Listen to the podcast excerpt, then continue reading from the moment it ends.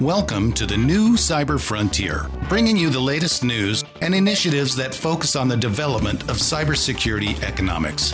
You don't have to be a computer or cybersecurity expert to get plugged in. Your host brings it straightforward, asks the tough questions, and brings the cyber world to a level of understanding for everyone. You can find us on the web at www.newcyberfrontier.com. Now, join our host as he introduces the topic for today's new Cyber Frontier. Welcome to today's episode of New Cyber Frontier. On today, we're continuing our series IEEE uh, blockchain and transactive energy.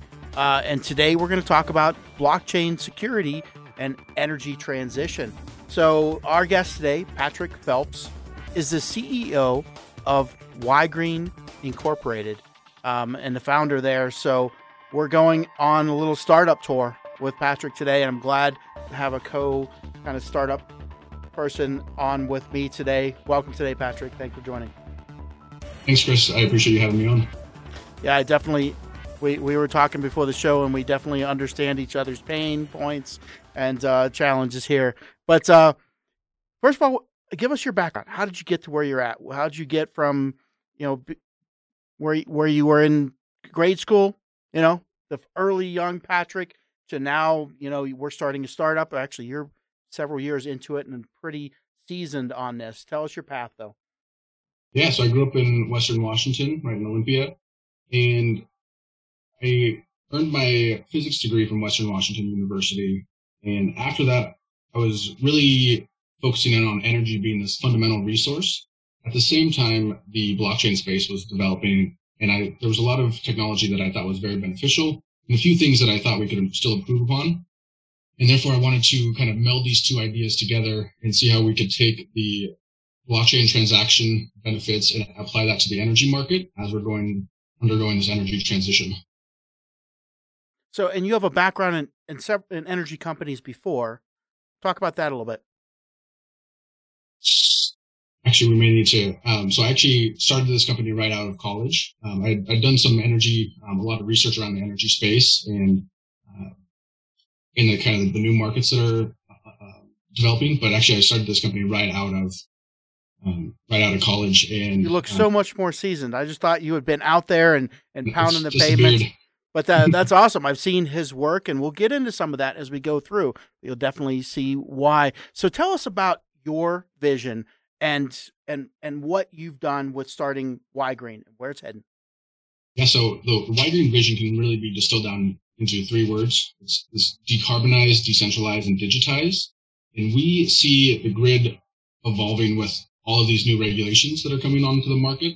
And I think one place that I really liked is a few podcasts ago with your marketing of cybersecurity podcast, you guys started with the why. So I think that would be a, a good place to, to start with here. And so the reason why all of this new regulation is coming onto the market is because the governments are mandating clean energy resources, such as distributed energy resources or other um, clean technologies, mm-hmm. to be able to help accelerate the sustainable energy transition in order to prevent climate change. And so we need to a way to shift off of these finite fossil fuels that are emitting CO2 to cleaner renewable energy resources and so by able to shift this transition of energy from old dirty to, to new clean assets, we're able to provide energy for a long time out in the future. But there's also some hiccups along along that way. Mm-hmm. So we really need to realize what are the benefits of renewable energy? How can we deal with the challenges that they that they create? And one of those main ones is the imbalance of power supply and demand. And so everyone knows that the sun doesn't shine all day or the wind isn't blowing all the time. Plus battery storage is really expensive. So how can we make all of these distributed energy resources, DERs, work together and then turn those into virtual power plants? And that's one place where our company is working on aggregating all of these smaller devices. And instead of the utility building one big new fossil fuel plant, they can aggregate thousands of smaller DERs on their network mm-hmm. and virtually turn that into a power plant. Yeah, we we had a show a couple ago where we talked about aggregators, which is a very interesting, uh, almost new concept where we say a group of people all operating the same and the ability to control that power resource becomes the same as a big power generation. We'll be right back. We're going to talk to our, our sponsor, hear from our sponsors. Be right back in a minute. Blockframe Technology offers next generation blockchain managed trust and security. Unique non fungible tokens are used to secure software bills of materials to provide data quality and security for every transaction in your supply chain. Deploy advanced peer to peer product security, scale zero trust capability to millions of IoT devices, allow vendor tracking and accountability, and rapidly reset from compromise. Unchangeable, time sequenced blockchain data provides next generation security using machine learning trust algorithms and audit analytics. Start securing your supply chain today by contacting Blockframe at www.blockframetech.com. Welcome back to New Cyber Frontier. Uh, talking today with Patrick Phelps, CEO of WiGreen. Uh, and Patrick, before the break, you had talked about you know driving forces, regulators, the need. Uh, but you know that I want to know how does that affect people? You know, the individual. Um, what's the driving force behind an individual? Great topic, and I think this is where we need to make sure we don't lose anything of the past power grid. We, regulators are really wanting to keep safe, reliable power for their users. And that's something we need to maintain. As we switch to the clean energy, one of the challenges with this in- intermittency is that the power outages are happening more often as we see in California and, and Texas. And so as we make this transition, we really need to make sure that power is still reliable for the end consumer. And we can add this added benefit of being clean power, but at the end of the day, it still needs to be reliable power. And so that's one of the places where I think this hits the end user the most is they need to make sure at the end of the day their lights still turn on, whether that's coming from a fossil fuel plant or from solar panels. We all want it to come from solar panels, but if it's not reliable at the end of the day, that's where we really have to drill down and make sure that's reliable. So that's where I think if we can coordinate all of these assets together into that virtual power plant, then that end user can actually benefit from the system. Mm-hmm. Where whereas right now there's only a few centralized power plants, and it's really these large monopolies that are controlling this, the network. As we democratize this system and enable anyone with solar panels or battery or EVs, they can now connect to the grid and virtually become a power plant on their own. And that way they can start providing grid services and even earn a return on investment for their DERs. So I think one of the best examples that we've heard and what utility CEOs have told us is we want our customers with electric vehicles. And again, a lot of these electric vehicles are being mandated and being incentivized by the governments of federal governments and even state governments. Even some state governments are trying to incentivize the, the EVs and really completely get rid of internal combustion engine vehicles. And so that's a place where it may affect everyone much sooner than we think. So if everyone has an electric vehicle, they can now start participating in the energy market. Instead of going to the gas station, they can charge up at home, right? And we want to incentivize them to charge up when the cost of power is the lowest. For example, utility CEOs tell us we want our customers to charge up with low cost wind energy overnight, driving to work. Don't charge up right when you get to work because the price of electricity is still high. Wait until the sun comes up in the afternoon. And a lot of times they'll even pay you to charge up with surplus solar energy because there's just too much energy on the network, which is harmful. And then that person can drive home after they're done working and have the option to either save the energy on their battery or sell it back into the grid as this virtual power plant. And that's something that will help the utilities and the regulators, but also help the end customer at the end of the day. In that EV, there's several reports out there showing that they can make over $1,000 to $2,000 a year just by providing these grid services, by storing surplus energy and reselling it when there's a shortage, or providing other ancillary services.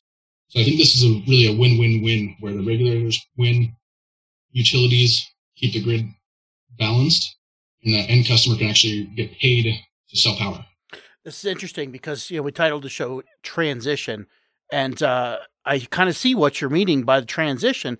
Is if we move from where we're where we were at with the the de- the central the, de- the centralized to a decentralized um not only you could make money you said by you know charging at different times and discharging or taking power by being paid for it when there's too much even, and then giving it back. But you get free transportation too. So exactly, you're paying for it. Yeah. Yeah. So there is a a a benefit. Um, other than PEVs, you know, uh, personal electric vehicles, do you see other areas that the consumer really benefits, uh, or is that to be determined to come through this transition? I think there's there's several others, and one other one is just being able to be off grid. And so instead of having to run your dirty diesel generator, a lot of there's even several startup companies out there that are replacing generators with batteries. And so by just having your battery there, you can keep your lights on, and so it can still provide backup power to you whenever you choose. Mm-hmm. But in the times where it doesn't need to provide that backup power, which is only a few times a year, it can be creating this return on investment every day just by slightly charging up, discharging, and providing these localized grid services. So I think there's a whole number of ways that DER owners can already participate, but there's starting to be more and more with new regulation. That's um, one other regulation that I'd like to talk about is FERC 2222, so four twos. Um, other people call it FERC 2 by 4 and that is the Federal Energy Regulation Committee uh, Commission that is um, demanding or, or it's going to be requiring wholesale markets to accept smaller distributed energy resources. So the battery or EV can connect to their local distribution network and work with their utility, but it also could participate in the wholesale market. And this is kind of in the next two to three years when that market's really going to be opening up. And so that allows several different revenue streams. And then what our application does is try to maximize those revenue streams. What's the best market to sell your electricity into? Are there other services that it can provide to really optimize those returns? And then to get back to that end user, if you buy a $50,000 car and it can make $2,000 every year just by buying and selling energy and charging up at the right time, I can save you a lot of money and also really start creating that return on investment where these assets are now paying themselves off. Especially batteries in the California and Texas markets are starting to be able to pay themselves off in a very short time period just by choosing when's the right time to store energy and when's the right time to sell. Uh, interesting. Uh, and now, uh, having looked at FERC and having a couple people talk about it on other shows, the FERC two two two two four twos, um, there's aggregators are specified out as people, companies, or whatever that get a whole bunch of consumers. So we're not at the consumer level yet that I could stand this up at my house and get get money or you know participate in this. Are we going to get there? Yeah, I think we're moving there pretty quickly. And utilities are seeing that if they don't provide these services, someone else is going to come along and provide it. Mm-hmm. For example, Tesla has already decided to be a distributed utility company and will start competing against utilities as their own utility company. And so they can provide the power to the end user. But as we start to aggregate those larger users, so there's some small pilots that are happening right now, and a lot of them are um, being implemented as demand response, where they turn your power off turn your lights down, turn your AC down at, at high demand times to save you electricity and or save your bill and, and save the utility company electricity. And they're doing some smart EV charging. Mm-hmm. But I really start, I see this shift of going to bi-directional where I had a great quote from one of our initial customers is nobody knows what cryptocurrency is, but everyone knows how to pay their power bill. And so we're creating this market where it's as easy to pay your power bill as it is to sell energy back to the utility. And so now we're getting this bi-directional market where everyone right now is just paying for their electricity. But imagine turning into that power plant and selling it back to the grid. We get this bi-directional transactions that are going on where everyone is equal and eventually the grid could be this fully decentralized peer-to-peer network where the utilities are running the wires and the poles but a lot of the utility's job is just connecting one peer to another peer and being the middleman in that market, just making sure the grid is balanced. But once there's enough sol- home solar, home battery, and home EV, we'll be able to shift this residential market where a lot of the energy production and consumption is localized and we're not needing to build these new transmission lines, which are, are really hard to do. But we're able to keep everything on the distribution level and have the utilities empower their customers actually be part of the network instead of just a one way system. This is really moving to a bi directional system. And I think the utilities see that as something that they have to do. Yeah. Well, let's take a break here from our our sponsors. We'll be right back in a minute. Blockframe Technology offers next generation blockchain managed trust and security. Unique non fungible tokens are used to secure software bills of materials to provide data quality and security for every transaction in your supply chain. Deploy advanced peer to peer product security, scale zero trust capability to millions of IoT devices, allow vendor tracking and accountability, and rapidly reset from compromise. Unchangeable, time sequenced blockchain data provides next generation security using machine learning trust algorithms and audit analytics. Start securing your supply chain today by contacting Blockframe at www.blockframetech.com. Welcome back to New Cyber Frontier on today with Patrick Phelps, CEO of WiGreen. Uh, and before the break, we were talking about you know where this is going, um, and you know you had kind of coined it as centralized using fossil fuels, and everybody participates in a monopoly of the utility company. You have to get power from them. That's where we're at. That's where we have been. But the FERC 2222 starts to open the door to a decentralized renewable energy democracy decarbonization, democratized decarbonization, carbonized. What does that landscape look like? I mean, what are the challenges we need to then the next couple years, the next direction to get there? Yeah, I think this ties in perfect with the, the title of the show because this is kind of the, the new cyber frontier of the energy markets. It's been a very closed off system, only a few players play in it, and utility manages everything. But as everyone can start producing their own energy, they can island and turn into their own off grid or, or microgrid where it can run independently of the grid or connect into the grid. There's this new changing landscape where there's a lot of devices connected to the grid. I think this is a place where it really ties back well with the cybersecurity angle of it. Is instead of a few single points of failure, you have a lot more distributed assets that makes your grid much more resilient, but it also allows for a lot more security th- threats. And so that's one place where we need to make sure as we're accelerating the sustainable energy transition, we're doing it securely and we're also doing it efficiently. And that's one place where I think there's still a lot of room to develop. And kind of the the people that have been running in the space haven't had to focus too hard on cybersecurity because there's only a few assets, few very large assets. And then as the utilities that they're starting to have to work with thousands of devices, that's where they're going to have to worry about a threat from each one of those individual devices. Mm-hmm. And that's where I see blockchain transactive energy really coming into play that creates these safe and secure distributed networks and this decentralized system of transactions where it's easy for a person to buy energy from their utility company as well as sell it back to.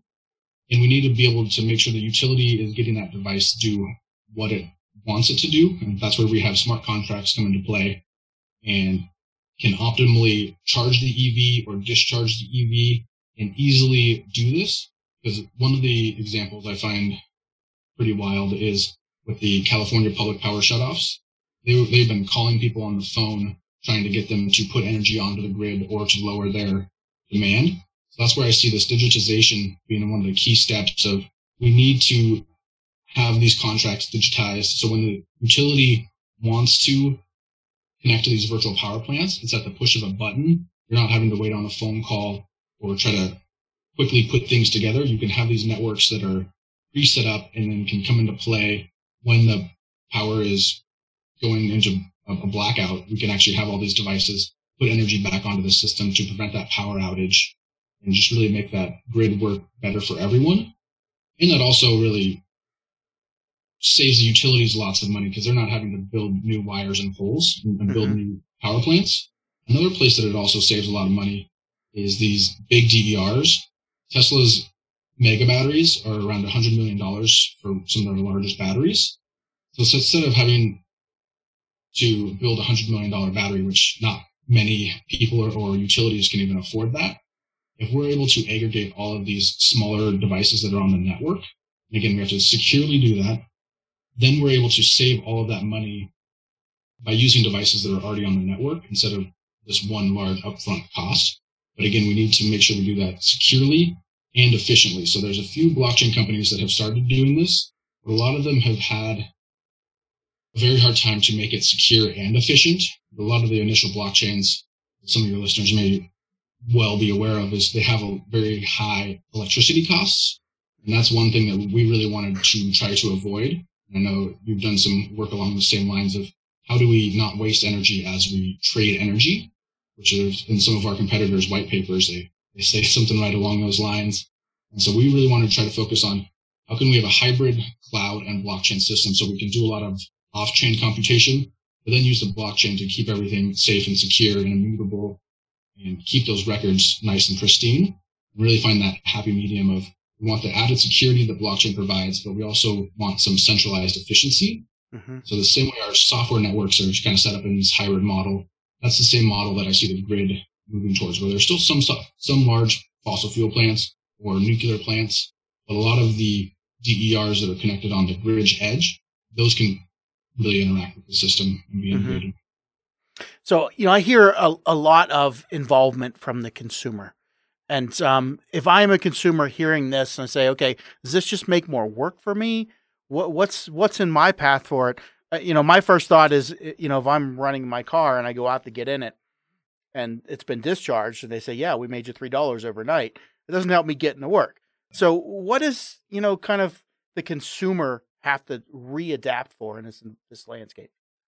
Yeah, great question. I think that's actually at the core of this whole idea. Is it needs to be as easy for the consumer as possible and not people need to live their lives. Utility companies, it's their job to buy and sell energy.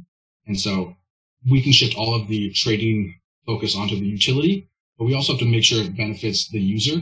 And so with our application, users can set a few preferences about how they want their EV to charge or discharge and keep their reserve levels.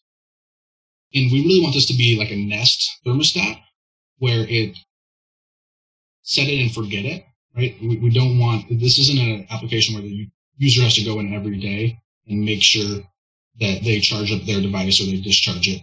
We'll have AI and machine learning in the background to automate all of the, the buying and selling.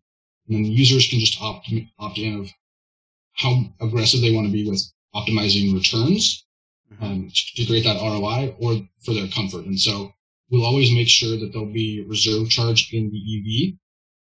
Um, and people, this is an opt-in system where you're you're not mandated to to have your car hooked up to this. If if you want to have it not connected that day because you know you have stuff to do late at night, you can just have it charge. You don't have to discharge back into the grid. Um, but really, the the goal is to have the AI ML uh, start doing this for the consumer Mm-hmm. So we can charge it when, when we know they're not going to be using the vehicle. And then also there's a lot of services that we can do. Um, a lot of times we look at that, that, that first arbitrage where we store up surplus energy and sell it back when there's a shortage. There's a lot of other good services that we can actually provide that create even more value that don't deplete your battery and don't have any degradation on your battery where your car, car is just charging up a little bit or discharging a little bit. And that provides this frequency regulation or other grid services to the utility. And so just by having some localized control, you're able to get a lot of benefits without having to make yourself that vulnerable. And because at the end of the day, that person needs to go on with their life like this. It isn't a, uh, an obstruction to it at all, mm-hmm. but just adds some positive return on investment by creating money when they're not using it. Yeah. So, and we didn't talk much about your application, but it works in this space where it, every so many people have a PEV in their garage now, and it used to be year in the years back you you bought solar cells for your house, you put a battery in your garage to, to and then you had this this capability. But now you have electric vehicles that so many people are, are starting to bring in, and your app, your thought process around this is use that electric vehicle for these different aggregated services of many cars to provide value to the grid and the consumer at the same time.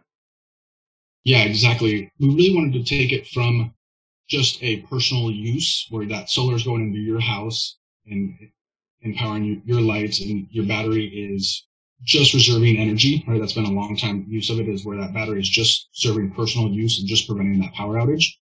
Now we're looking at how can we while keeping those same personal use, right? You're still going to have that. You're still going to have that battery for backup generation or mm-hmm. backup power when your when your lights go out.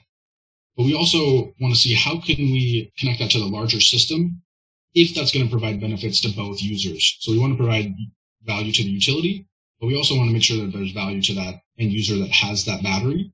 So if they can just toggle on a new switch onto their on their application and that allows their battery to smart smartly track and trade energy with the grid, and that starts creating them a large return on investment while still not inconveniencing them at all. Mm-hmm. We need to make sure that your, your battery has enough charge when you when you need it. Um, but in the times that you're not, when it's just sitting there, and a lot of these batteries are underutilized, and the utility doesn't even know that they're on the system. And that way, we can connect them to the utility. You can utility can use those to monitor and manage them. Then it's a win-win situation for everybody. Yeah. And now these devices are not just for your own personal use, but can benefit the grid as well, and it creates an additional revenue stream for yourself. Yeah. So so if we if we we look a couple years back, uh, NERC critical infrastructure protection, we started separating the power grids because security. So you know, and looking at now we're adding so many more consumer devices to the grid. What's what's the plan for you know how this impact first? How does this impact security, and what's the plan for remediating that? Yeah, it, it definitely creates a lot more um, threat vectors of spots where it can get into the grid. Um, and it also depends on what kind of software are you setting up. Does your software itself is it fully centralized and have a single point of failure? We saw a lot of the uh, the legacy companies have approaches like this where they're all centralized assets, and then some of the new players in the space are leveraging blockchain technology to make that secure, immutable ledger. But again, they, there's some downsides to that of costs. And so we got to find this happy medium of can we get the technical and security benefits of blockchain technology without having the, the downsides to it? And also, how do we communicate with millions of devices, which in real time, which we haven't had to, to do before? The utility is very good at a few big power plants and then sending you a bill mm-hmm. at the end of the month. But if you're going to have these transaction times in, in real real time, because utilities are now moving to time of day pricing, so instead of a flat fixed rate, the cost of electricity varies throughout the time of day and, and quite drastically in some places. So we need to be able to take advantage of that in real time while also keeping everything safe and secure. Mm-hmm. And that's that's some places where it definitely depends on how you want to set up even your blockchain network. Do you want a public network or a private network? We found that private networks are much more secure and they eliminate the the mining costs that are associated with a lot of the um, Bitcoin and Ethereum Mm-hmm. And so there's some places of how do you balance out the, the benefits of, of each network? But security has to be the top priority at the, at the start of the day. And then efficiency has to be the decider at the end. You can't have a system that is too secure, that costs so much that it's not applicable. And it also can't be so low cost that there's no security and anyone can hack it. Because we know that, you, that energy grid is one of the time uh, prime targets for hackers and could really wipe out the whole U.S. economy just by taking out the electrical grid. And mm-hmm. your food sources can go bad if, if you don't have refrigeration. And so there's a lot of negative outcomes from that. So we really need to keep the grid secure with all of these new devices. And there's a lot of research, including the blockchain transactive energy group through IEEE that has done some a lot of, lot of work showing how distributed ledger technology can improve the security and then how you can have off-chain, on-chain hybrids to, to really balance that efficiency. And so I think at the end of the day, you really need a secure and efficient energy exchange, and that's what WiGreen provides. Yeah. So where do you see this? How's it scale? What's the next five, ten years look like?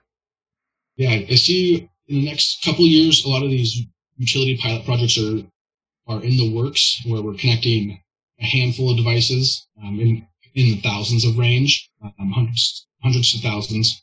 Um, but there's really no limit. And so as we see more EVs come onto the grid, uh, more home solar, more residential battery storage, and even commercial and industrial battery storage, we see all of these devices naturally coming onto the market. Those are the prime targets to aggregate all of those. And then we stop having to build new fossil fuel plants. We stop building new transmission lines. And we use these assets that are very close to the grid edge.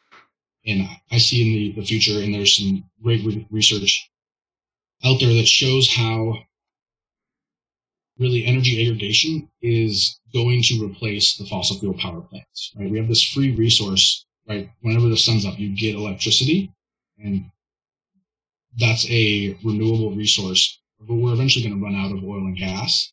And so if we have this asset that's giving us free energy every day, we just need to figure out how do we optimally manage that and how to restore it and use it. Our backup plan, right? Yeah, absolutely. Well, uh, kind yeah, of exactly. Yeah. In closing here, um, what type of people are you looking to contact you? Uh, what do you need? What would you like to get out to our audience? WiGreen is definitely looking for partners to roll out pilot projects. We have our app up and running at the University of Washington's Clean Energy Test Beds. And there we're controlling the battery to charge and discharge into the grid.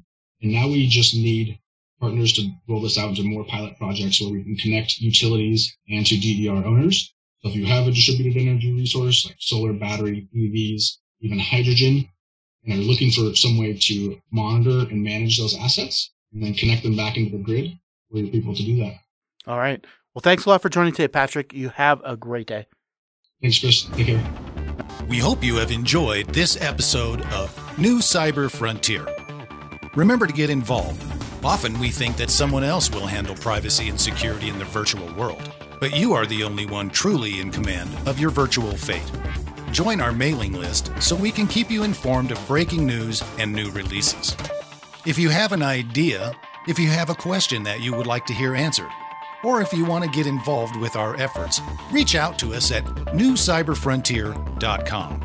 We also encourage you to visit our sponsors' links as they are the ones that really make this show possible. I want to thank each of you for supporting the show, and we look forward to seeing you back for the next episode of New Cyber Frontier.